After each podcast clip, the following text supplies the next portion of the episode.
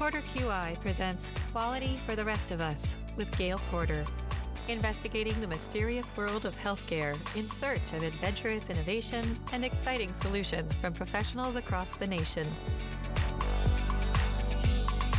When I entered the world of podcasting, one of the things that surprised me was how podcasters made an income. I assumed it would be like other creative products and services, and income would be based on subscribers and advertising. I was surprised to discover that many podcasters are making a living selling essential oils and other wellness products. Not just advertising them, but discussing their use and offering products on a direct sale basis.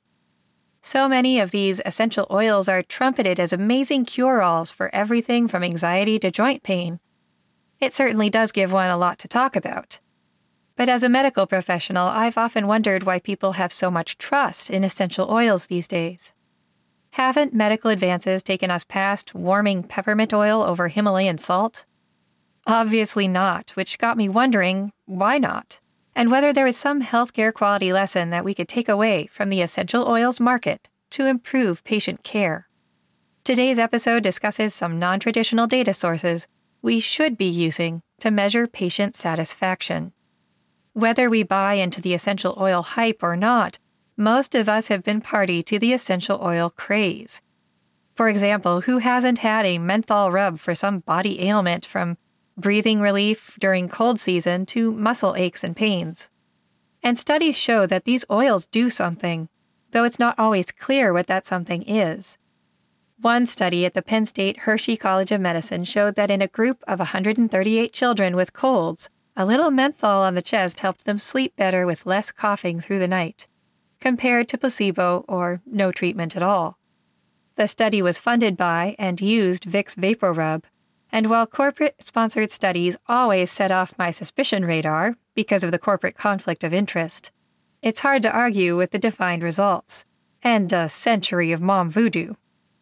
VapoRub is by all measures a mix of essential oils. It contains menthol, camphor, and eucalyptus oils, and the stinky goo has been used for over a century without any scientific studies to prove its effectiveness.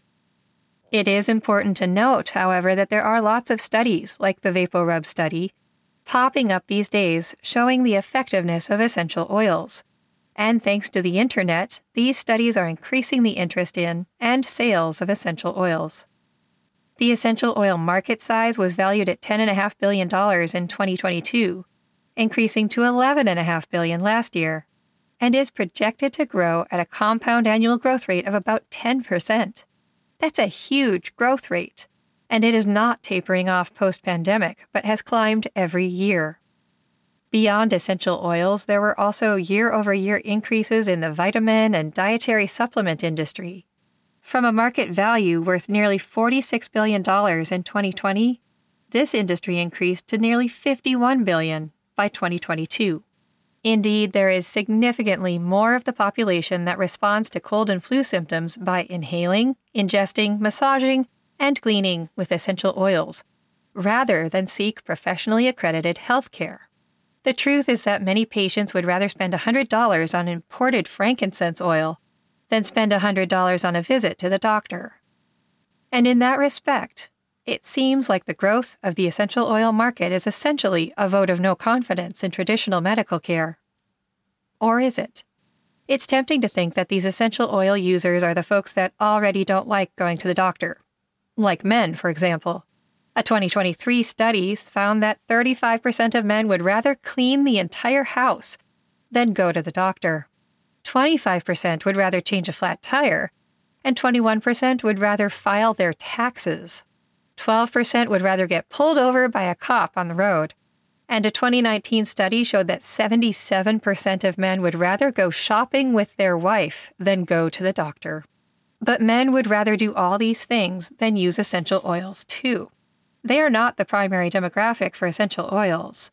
Women buy 85% of them, and they're also 33% more likely to see a doctor than men, and 66% more likely to be the ones making doctor's appointments on behalf of men. In fact, men are 75% more likely to go to the doctor than to seek medical help on social media or the internet. So clearly, they're not the primary market. So, what's going on with women and medical treatment? Is it more of that mom voodoo? Are we just a suspicious bunch? Do we just run around with a pack mentality and use voodoo for medicine?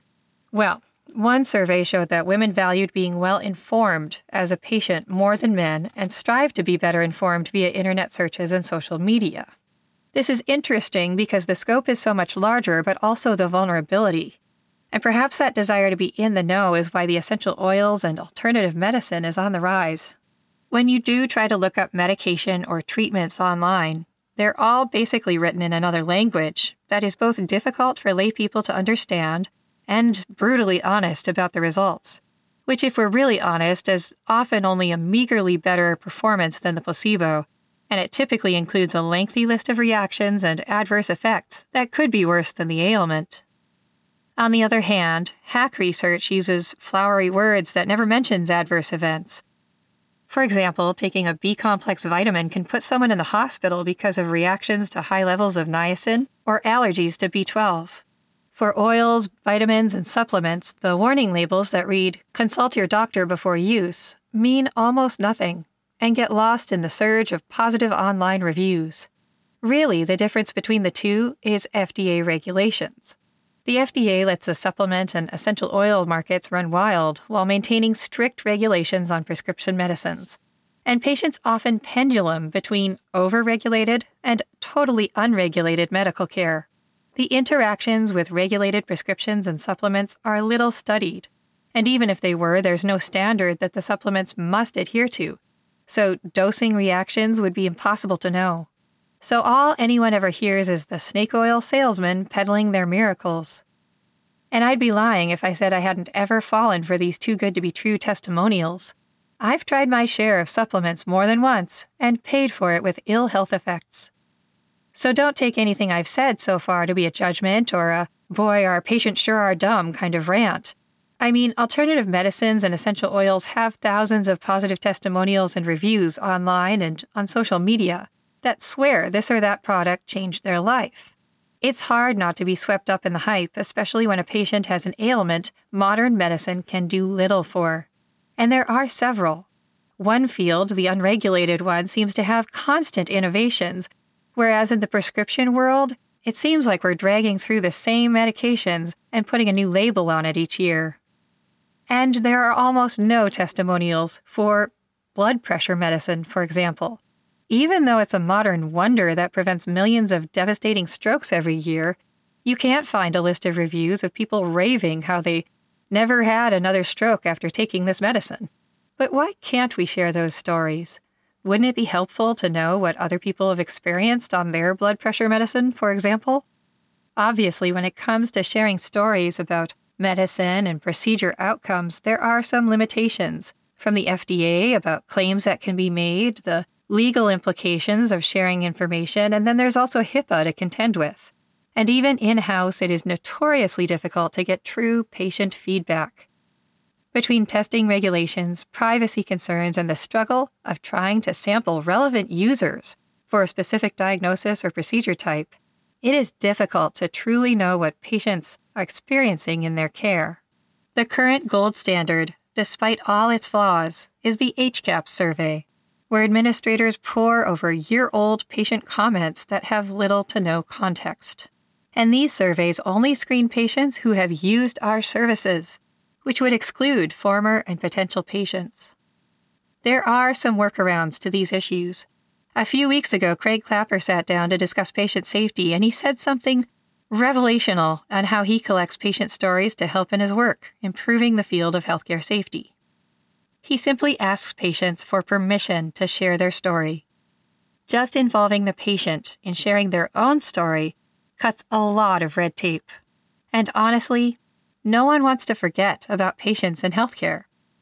Patient centered care, patient engagement, and inclusion practices all strive to prevent a healthcare service or product where patients are an afterthought. Yet we so often forget to include the patient in their own story often hiding them behind numbers and depersonalized data.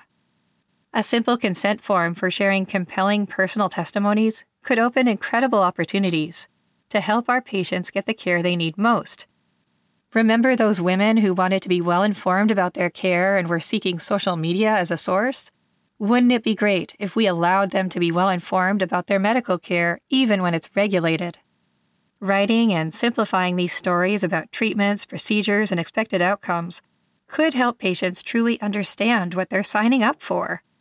And also catch issues early if their outcome is different than what the doctor expected. And patient satisfaction could be measured by the way they tell their story rather than a faceless, nigh meaningless survey that often deprives them of expressing the specifics of their satisfaction or dissatisfaction. Doesn't it seem like there should be a simple way to tell if patients are happy with what we're doing? That's why I think we need a two way street, an opportunity for patients to leave reviews about their care in their own words. I also think that we need to be watching the markets of vitamins and dietary supplements and essential oils carefully studying why patients are choosing alternative medicine over traditional. Because truthfully, if we don't have the patient's voice, then we don't have real patient satisfaction scores. Thanks for listening to Quality for the Rest of Us. If you found this episode helpful, please consider liking and subscribing so you'll be notified when future episodes come out. If you have thoughts or questions, you can email qforus at porterqi.com. And if you're interested in joining our community, visit porterqi.com. You'll find podcast archives, helpful articles, innovative tools, and a knowledgeable group of professionals just like you. That's porterqi.com. I hope to see you there.